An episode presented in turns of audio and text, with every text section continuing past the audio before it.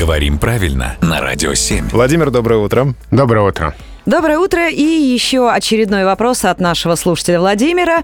Порядок употребления слов «одеть» и «надеть» понятен. Есть даже шутливое проверочное выражение «А- «надеть одежду», «одеть надежду». То есть надевают на себя, одевают кого-то. А вот как быть, Владимир, с употреблением слова «обуть»? Почему ребенка обувают, а ботинки на себя не набувают? Ну вот так распорядился русский язык, что нет у нас слова «набуть». Набучился. Да, Э, да, то есть мы обувь действительно надеваем, мы можем кого-то обуть. Вот не случайно, говорят лингвисты, мы путаемся в глаголах «одеть», «надеть». Потому что «одеть», обуть. Вот эти глаголы с приставкой «о», они очень сильные, они подминают все остальные под себя, и как будто язык нас сам заставляет говорить «одеть» пальто.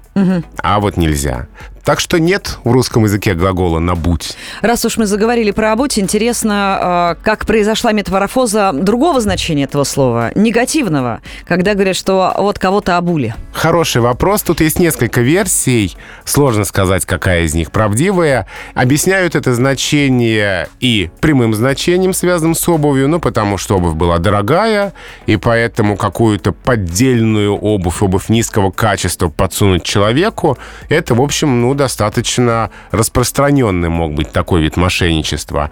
И связывают это с цыганами, которые могли красть лошадей, обматывая им копыта, то есть обувая как бы А. их, да, а, чтобы тихонечко так лошадь увести. Ну, то есть тут вот есть несколько версий, так или иначе связанных с разными способами отъема и, и денег, и имущества у людей.